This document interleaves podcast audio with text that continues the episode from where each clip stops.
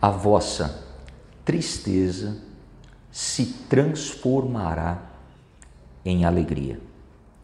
Esse é o evangelho de hoje. Um evangelho que nos mostra que os momentos difíceis abatem a todos nós.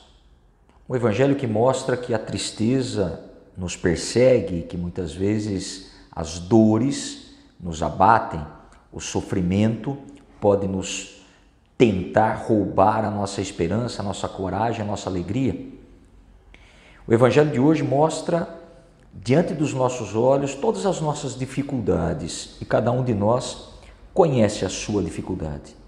Em tempos tão difíceis, em realidades tão desafiadoras, realidades de tristezas imensas e tristeza que seca o nosso coração, seca a nossa alma, seca a nossa esperança. Dores, cruzes, muitas vezes que parecem impossíveis de serem transportadas. E cada um conhece o tamanho da sua dor. Cada um sabe o tamanho da sua tristeza. Cada um sabe o tamanho do seu sacrifício para atravessar em nenhum momento eu posso dizer que a minha dor é maior do que a tua, ou eu posso minimizar a tua dor partindo da minha experiência. Não dá para dizer que a dor do outro é menor ou que é frescura, isso não dá, porque cada um de nós conhece muito bem os seus limites, conhece muito bem as suas potencialidades, mas também sabe o peso do cansaço, sabe o tamanho da cruz e a dor que muitas vezes vem ao nosso encontro. Por isso que o evangelho de hoje é desafiador, porque o evangelho de hoje vai mostrar, independente da tua tristeza, independente da tua dor, independente da tua cruz, permaneça firme em Cristo, porque a tua tristeza se transformará em alegria. E Jesus vai dizendo isso porque domingo nós vamos celebrar a ascensão e daqui a alguns instantes, alguns dias, nós celebraremos Pentecostes, no sentido, Ele jamais nos deixará órfãos. Darei o meu espírito consolador, darei o meu espírito renovador, o Espírito Santo, o Espírito de Deus que nos anime e nos levanta diante de cada dor, diante de cada tristeza. E essa certeza é que nos dá a alegria e a resistência diante dos nossos desafios. Não dá para ir muito longe sem fé. Não dá para enfrentar tudo muitas vezes só com as nossas forças. Chega uma hora que nós não aguentamos mais.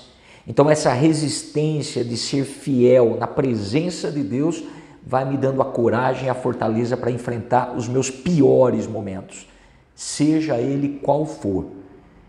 E essa certeza me dá a alegria de atravessar momentos tristes. Hoje nós celebramos a, a memória, a, o, título, né? a titulação de Nossa Senhora de Fátima.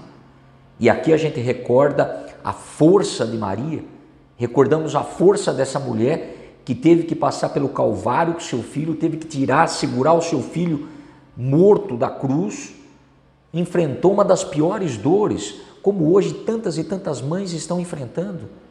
Eu vejo ontem, eu recebi uma notícia triste e eu imaginei a dor dessa mãe, a dor do, de um amigo meu que estudamos juntos, do Juarez, estudamos em 92 no seminário de Agudos e faleceu ontem de Covid.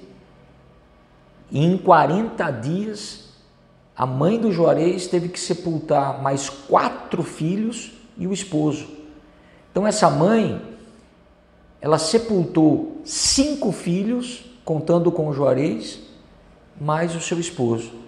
E permanece ela e a filha, que venceram o Covid, mas permanecem com essa dor do sepultamento.